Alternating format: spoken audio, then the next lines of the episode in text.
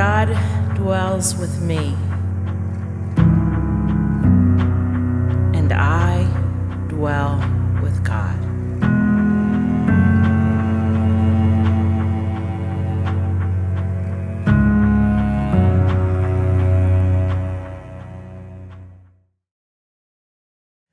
Friends, I love the movie Shrek. Aside from being incredibly funny, Shrek is filled with all sorts of truths about life, including this one. Our assumptions about people are often wrong. Shrek is an ogre. He's big and green and lives in a swamp, and so everyone just assumes that Shrek is a monster, intent upon, as Shrek puts it, decapitating people, putting their heads on pikes, cutting open their spleens, and drinking their fluids. but as we come to know Shrek throughout the movie, we discover that in reality, Shrek is a big softy at heart. Let's watch this. Hey, what's your problem, Shrek? What you got against the whole world anyway, huh? Look, I'm not the one with the problem, okay? It's the world that seems to have a problem with me. People take one look at me and go, ah, help, run! A big, stupid, ugly ogre. they judge me before they even know me. That's why I'm better off alone. Shrek has an image problem. And the truth be told, so does God. From the earliest days of recorded history, people have assumed that God is angry, vengeful, and anxious to punish. We can imagine people thousands of years ago experiencing a violent thunderstorm or, or an extended drought that has a whole population teetering on the edge of starvation and assuming that the God who controls all things has a mean streak, or perhaps is punishing them for some sin that they've committed. Perhaps they need to offer a sacrifice to atone for their sins. And if trouble continues, Maybe it even needs to be a human sacrifice. Friends, just as people lived in fear of Shrek, for thousands of years, people lived in fear of the God they could not see. And then along came Jesus. As people experienced Jesus' life, death, and resurrection, they came to believe that Jesus was God in the flesh. The witness of the early church is that the fullness of God was pleased to dwell in Jesus, the invisible God made visible. In Jesus, people could see that the heart of God, the heart of God is not wrath and vengeance, but love and grace. For centuries, people had tried to walk a fine line of obeying rules and regulations to earn God's favor and avoid God's anger. But in Jesus, they were set free from all of that. But as wonderful as freedom sounds, it can also be hard to believe. We like to say that there's no such thing as a free lunch, that if it sounds too good to be true, it probably is. And even people in Jesus' day knew that. And so they struggled to believe that they were truly free in Christ free from the notion of an angry, vindictive God, free from a life dictated by strict obedience to stringent laws, free from having to hustle for their sense of worth, free to live a life of love and joy and gratitude. And so some in the early church, continued to obey those laws, laws about what to eat, with whom they could eat, and what they could and couldn't do on the Sabbath, all done out of fear of a God that they imagined would be angry and vengeful if they failed to be obedient. St. Paul, who pastored so many of those early Christian churches, found that pattern disturbing.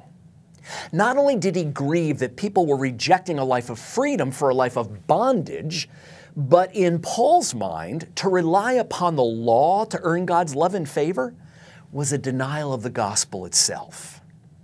And so Paul wrote letters to those early Christians to set them straight and to call them back to a life of freedom.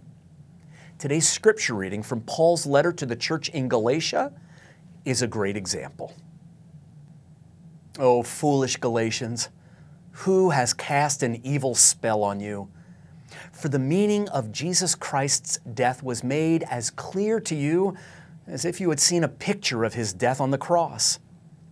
Let me ask you this one question Did you receive the Holy Spirit by obeying the law of Moses? Of course not. You received the Spirit because you believed the message you heard about Christ. How foolish can you be? After starting your new lives in the Spirit, why are you now trying to become perfect by your own human effort? Have you experienced so much for nothing? Surely it was not in vain, was it? I ask you again Does God give you the Holy Spirit and work miracles among you because you obey the law? Of course not. It's because you believe the message you heard about Christ. But Christ has rescued us from the curse pronounced by the law. When he was hung on the cross, he took upon himself the curse for our wrongdoing. For it is written in the Scriptures, Cursed is everyone who is hung on a tree. Through Christ Jesus, God has blessed the Gentiles with the same blessing He promised to Abraham, so that we who are believers might receive the promised Holy Spirit through faith. Friends, this is the Word of God for the people of God. Thanks be to God. Did you catch what Paul is saying here? He's reminding those early Christians that the new and joyful life that they were experiencing didn't come from obeying the law, but by entrusting themselves to the good news of God's love that had been revealed through Jesus' life, death, and resurrection. Why, Paul says, would you ever return to a life of bondage to fear when you've already tasted the freedom of the gospel? You know, imagine someone languishing in a prison cell. And suddenly someone else comes along and unlocks the door and says, You're free. Stunned, you walk out of the prison and step outside. You, you feel the, the sun on your face and feel the wind in your hair. It's glorious. And then you turn around and you walk back into your cell. That makes no sense, does it? And yet, that's what the Galatian Christians were doing. Rather than living in the freedom of God's love revealed in Jesus, the Galatians were returning to the prison of trying to earn God's love by obeying the law. Now, before we shake our heads and wag our fingers at those foolish Galatians, let's be clear. Many of us do the very same thing. Don't think you do? Ask yourself Have you ever gone through a difficult season of life and thought to yourself, why is God punishing me? Or why has God abandoned me? Have you ever thought to yourself, I don't really want to go to church today or, or, read my devotions today, but God will be unhappy with me if I don't? Have you ever found yourself working hard to earn your sense of self worth? trying to prove your self worth to others? Have you ever met someone who might just qualify for sainthood and thought to yourself, God must love them more than me?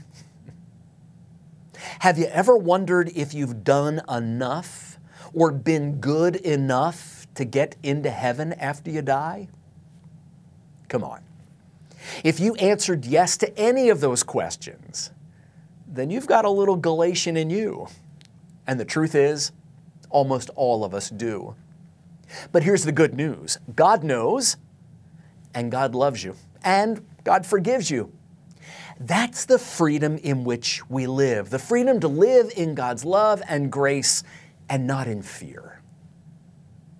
In his second letter to the Corinthians, Paul writes these powerful words The Lord and the Spirit are one and the same, and the Lord's Spirit sets us free. Friends, the Spirit who dwells within each one of us is constantly reminding us that we're free, constantly calling us out of the prison of trying to earn God's love and forgiveness, and calling us to live on the wide open plain of God's grace. If you purchased a new car in the last year or two, you might be familiar with this new feature that takes a bit of getting used to. Whenever you get too close to the line, either on the left or the right side of your lane, the steering wheel begins to vibrate and your car automatically steers you back into the center of your lane. I'd suggest to you that that's not unlike what the Spirit does in our lives. Whenever we begin to drift out of the freedom that is ours in Christ, whenever we veer too close to the line of thinking we need to earn God's love and forgiveness, the Spirit calls us back into the freedom that is ours in the gospel. So here's what I want you to do this week pay attention to your shoulds. Every time you think to yourself that you should do something, pause and ask yourself why. Invite the Holy Spirit to help you to get clear on the real reason you think you should do something. If the reason is that it's the right thing to do and will bless and enrich someone else's life or your own, by all means, feel free to do it. But if the real reason is because you're afraid that God will be disappointed in you or love you less if you don't, or you think God will love you more if you do, don't do it. Let the Spirit breathe into you the truth of the gospel that you are loved, you are forgiven, and you are free. You are not a prisoner. You are not a prisoner to fear or guilt or shame. You are not a prisoner to the failures of your past. You are not a prisoner to the hamster wheel of trying to earn your sense of worth. You are not a prisoner to the lie that you are what you do or what you own. No, you are not a prisoner. You are a child of God, set free from everything that binds you. So let's join together now in singing about that life giving, liberating freedom that is ours in Christ Jesus. Amazing grace, how sweet the sound that saved a soul like me.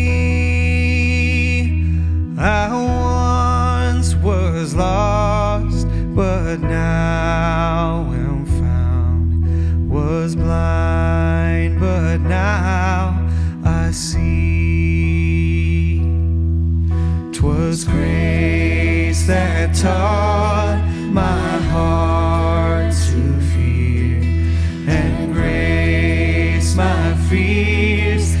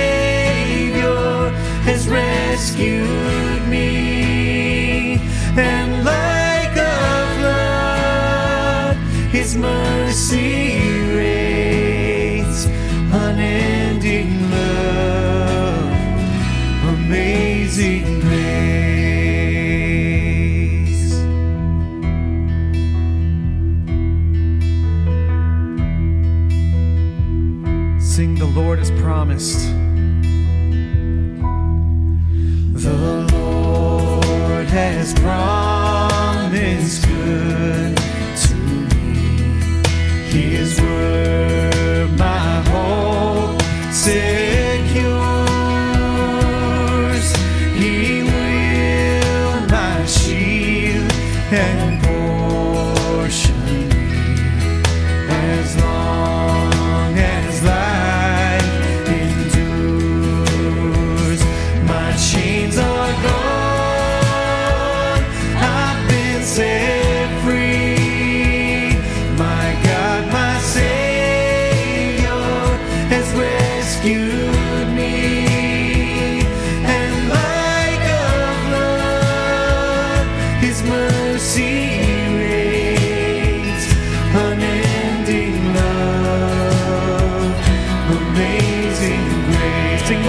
my chains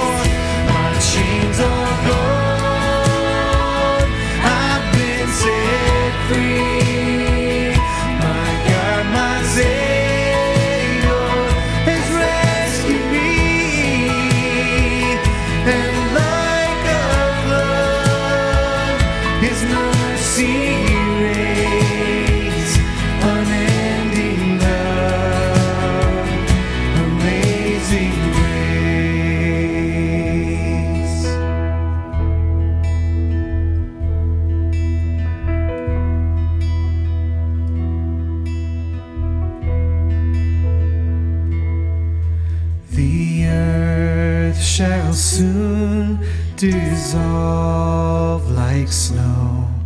The sun forbear to shine,